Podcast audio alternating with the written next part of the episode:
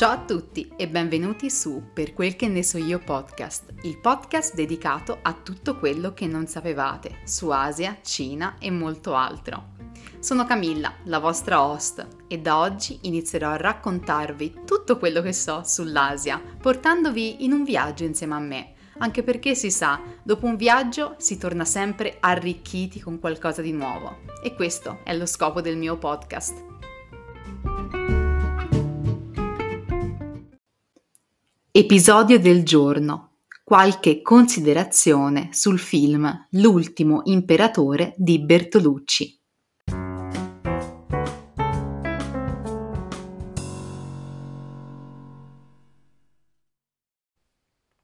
Ciao a tutti e bentornati su Per quel che ne so io podcast. Sono Camilla, la vostra host, e sono felice di avervi di nuovo qua con me.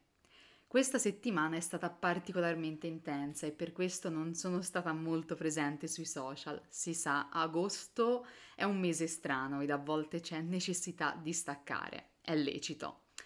Comunque sia, anche se un po' disconnessa e in modalità estate, domenica scorsa ho lanciato la newsletter di Per quel che ne so io Ringrazio ancora le ragazze che hanno collaborato per la creazione di questa newsletter e vi ricordo che è ancora possibile leggerla aprendo la mia pagina blog.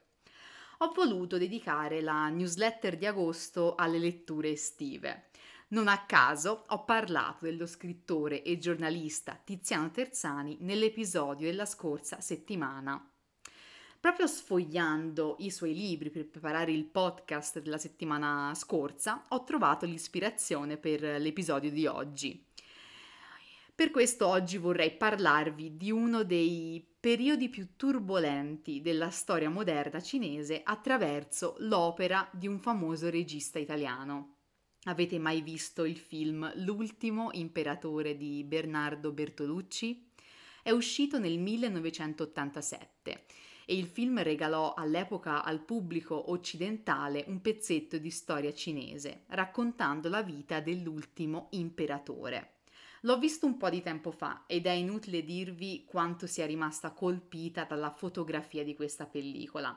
Bertolucci per questo film ha ricevuto tantissimi riconoscimenti, tra cui nove Oscar. Il soggetto del film trae spunto dalla autobiografia di Puyi intitolata Sono stato imperatore. La biografia di Puyi è praticamente la storia di un bambino diventato uomo senza poterlo mai essere veramente, cresciuto con l'illusione di un potere che in effetti non ha mai detenuto. Il film inizia con l'incoronazione del piccolo Pui che all'età di due anni e dieci mesi viene scelto dall'imperatrice Cixi come successore. L'immagine del bambino che sprofonda sull'enorme trono imperiale della sala della suprema armonia all'interno delle mura della città proibita a Pechino è forse l'immagine più conosciuta dell'intero film. Le prime scene comunque si alternano, alternano la sontuosità del palazzo alle immagini del centro di riabilitazione in cui Pui fu incarcerato negli anni 50. Da lì, in questa alternanza di scene e immagini, lo stesso Pui adulto diventa il narratore dei ricordi della sua infanzia e giovinezza. Fin dalle prime scene Bertolucci ci mostra la sontuosità dei primi anni di vita del piccolo imperatore, che gioca e corre nell'immensità della città proibita, un palazzo gigantesco che si compone di 980 edifici per un totale di 8707 camere. Il film ha ricevuto il rarissimo permesso per l'epoca, soprattutto per un regista non cinese, di fare le riprese dentro le mura della città proibita, diventando di fatto il primo film occidentale in cui si mostra l'autentica ambientazione della corte imperiale cinese. Comunque sia, a seguito della rivoluzione di Xinhai guidata da Sun Yat-sen, il 12 febbraio del 1912, Pui, che all'epoca aveva poco più di sei anni, viene fatto abdicare, consentendo così alla, la pro- proclamazione della Repubblica di Cina. Gli venne tuttavia concesso di risiedere in clausura con la corte all'interno della città proibita, dove si trovava la sede imperiale, e di conservare anche le prerogative, incluso alcune prerogative come incluso il titolo di imperatore.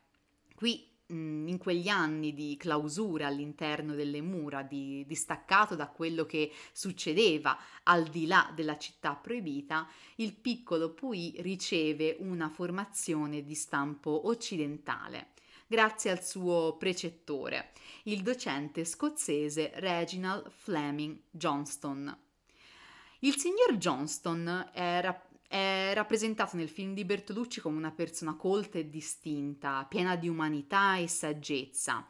E anche la prima persona che aiuta il giovane Pui a far, a, um, ad affacciarsi alla realtà e alla modernità, con una profonda e sincera nota di benevolenza. Comunque sia, il signor Johnston si attira anche alcune antipatie e contrarietà tra le dame di compagnia e gli eunuchi a corte.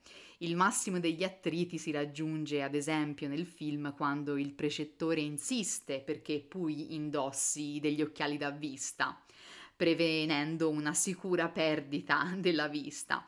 E anche insiste che il piccolo imperatore impari anche ad usare la bicicletta.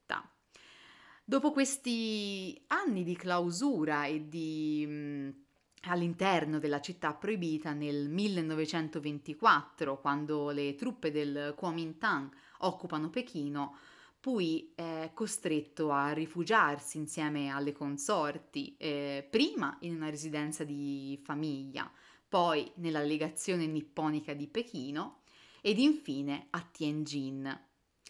Quando i giapponesi nel 1931 invadono la Cina settentrionale occupando la Manciuria e cambiandone il nome in Manchukuo, offrono il trono del nuovo stato fantoccio a Pui, in quanto ultimo discendente della dinastia Manchu Qing. Quindi Pui si stabilisce a Changchun e si illude di poter restaurare il potere della dinastia Qing su tutta la Cina e diventa il primo prima capo dello Stato il 28 febbraio del 1932. Poi, il primo marzo del 1934, viene nominato formalmente imperatore con il nome di Kang De. Pui però è erroneamente convinto della cortesia e dell'amicizia con i giapponesi perché è soltanto un burattino sfruttato come copertura dagli invasori nipponici. Infatti nel 1945, al termine della guerra, i giapponesi stanno per essere sconfitti e abbandonano Pui al suo destino. I fedeli dell'imperatore cercano di salvarlo portandolo in Giappone, ma l'aereo viene intercettato prima del decollo e Pui viene così catturato dai sovietici. Trascorrerà circa cinque anni di detenzione in Unione Sovietica prima di essere consegnato ai maoisti, che lo imprigioneranno a loro volta. Poi viene internato in un istituto di rieducazione per criminali di guerra a Fushun, una città vicino a Shenyang, nel nord-est della Cina, e ne esce riabilitato nel 1959 dopo nove anni trascorsi sottoposto a una totale rieducazione tesa a fare di lui un cittadino modello della Cina comunista. Alla sua uscita dal carcere Pui è ormai un uomo vecchio, stanco, completamente solo. E mentre la Cina che conosceva è cambiata radicalmente in tutti i so- settori della società e della politica, lasciando lo spazio ad una nazione assai differente che Pui non conosce. Non gli resta quindi che vivere una malinconica ed invisibile vita da giardiniere annesso al giardino botanico di Pechino. È poetico il finale di Bertolucci che vede Pui ormai invecchiato che paga un biglietto per visitare la città proibita, ormai un museo. Quindi ritorna lui nella sala della Suprema Armonia, dove si siede per un'ultima volta sul trono.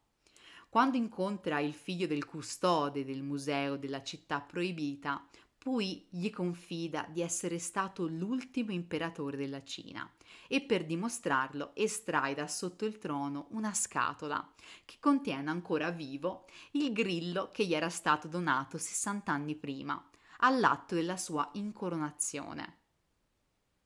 Segue poi infine una scena della città proibita affollata di turisti ed una guida turistica che racconta la vita dell'ultimo imperatore. Pui ormai parte della storia.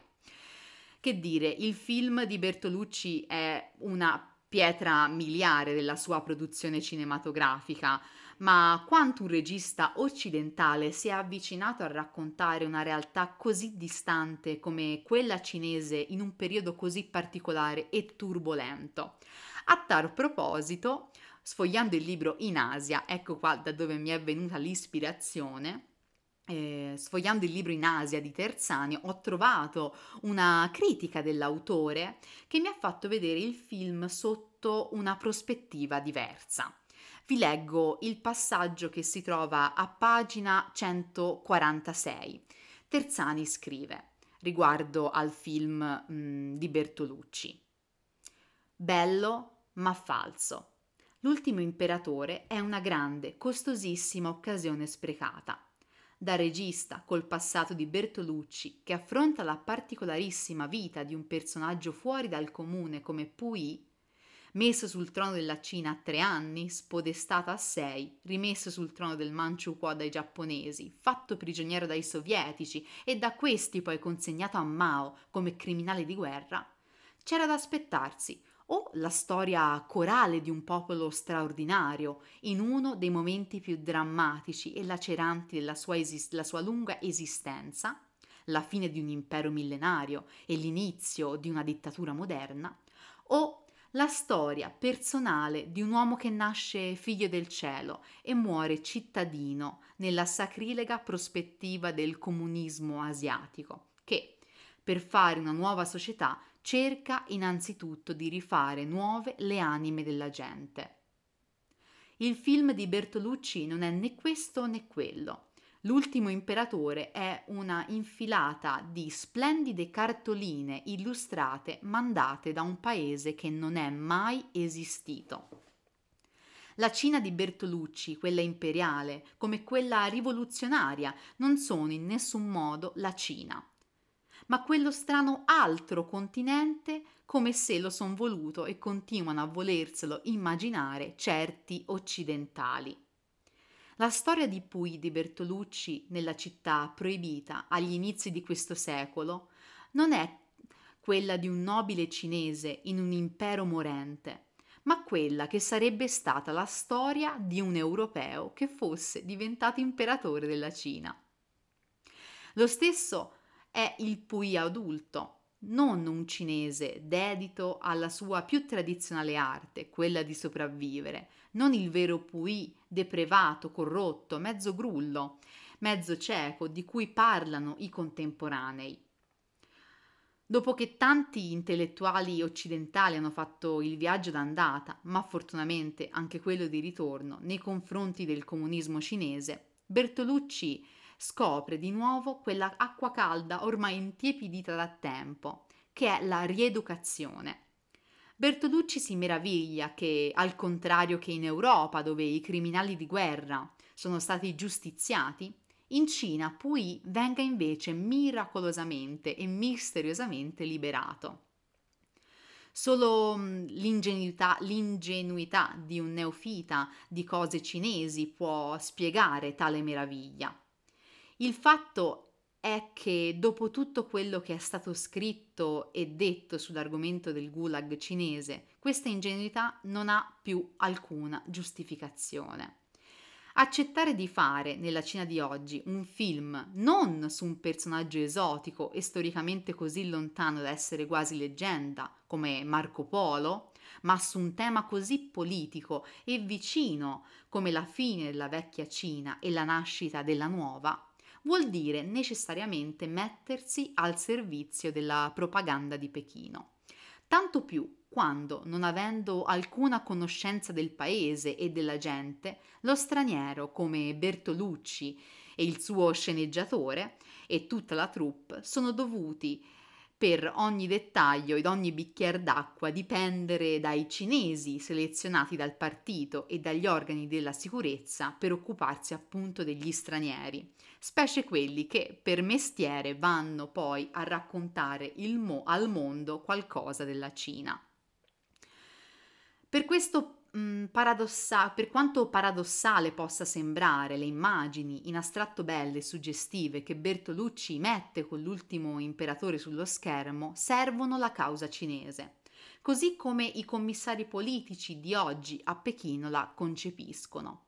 Ed è proprio perché ne vedevano l'utilità che i cinesi hanno dato la loro cooperazione all'opera è per questo che il più famoso attore cinese, ma guarda caso anche vice ministro della cultura, in Ruo Chen, fa parte del film. Fa la parte nel film tutt'altro che realistica del carceriere benevolo rieducatore di Pui, invece di quella del carceriere lavandaio di cervelli. I compromessi che Bertolucci ha dovuto fare nel corso della lavorazione del film sono ovvi. Bertolucci aveva cominciato col voler fare un film sulla decadenza e ha finito invece per farne uno sulla metamorfosi di un uomo che passa, come lui stesso scrive nella brochure di presentazione al film, dalle tenebre alla luce. Infine Terzani conclude con una frase abbastanza mh, cruda. Per Bertolucci la Cina prima di andarci a girare l'ultimo imperatore, era un affascinante mistero. Tale sembra essergli rimasta. Le critiche di Terzani al film sono forti e pungenti, ma anche, nascondono anche alcune false verità che noi occidentali continuiamo a raccontarci.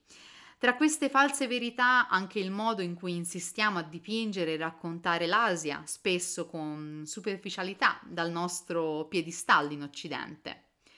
Che ci si lasci influenzare dal tipo di immagine, che, la Cina vuole trasmettere all'estero o dalle tante falsità e dicerie giornalistiche che ne escono in merito, eh, molto spesso ci dimentichiamo di descriverla in modo oggettivo, tenendo conto della sua storia, della cultura e non solo attraverso i nostri termini di paragone occidentali. Bertolucci all'epoca dell'uscita dell'ultimo imperatore nel 1987 ci ha regalato delle bellissime cartoline, delle bellissime immagini.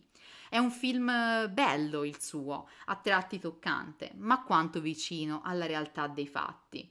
Vi saluto con questa riflessione di Tiziano Terzani sul film, con una domanda. Siete d'accordo con le sue parole? Vi è piaciuto il film? Vi ringrazio per essere stati qui con me oggi. Spero vi sia piaciuto l'argomento di oggi e vi abbia portato a qualche spunto di riflessione. Potete condividere i vostri pensieri scrivendomi su Instagram, mi trovate su Per quel che ne so io, o se preferite su Camilde, il mio profilo personale. Scrivetemi e condividete la vostra opinione con me. Vi ringrazio. Alla prossima, ciao!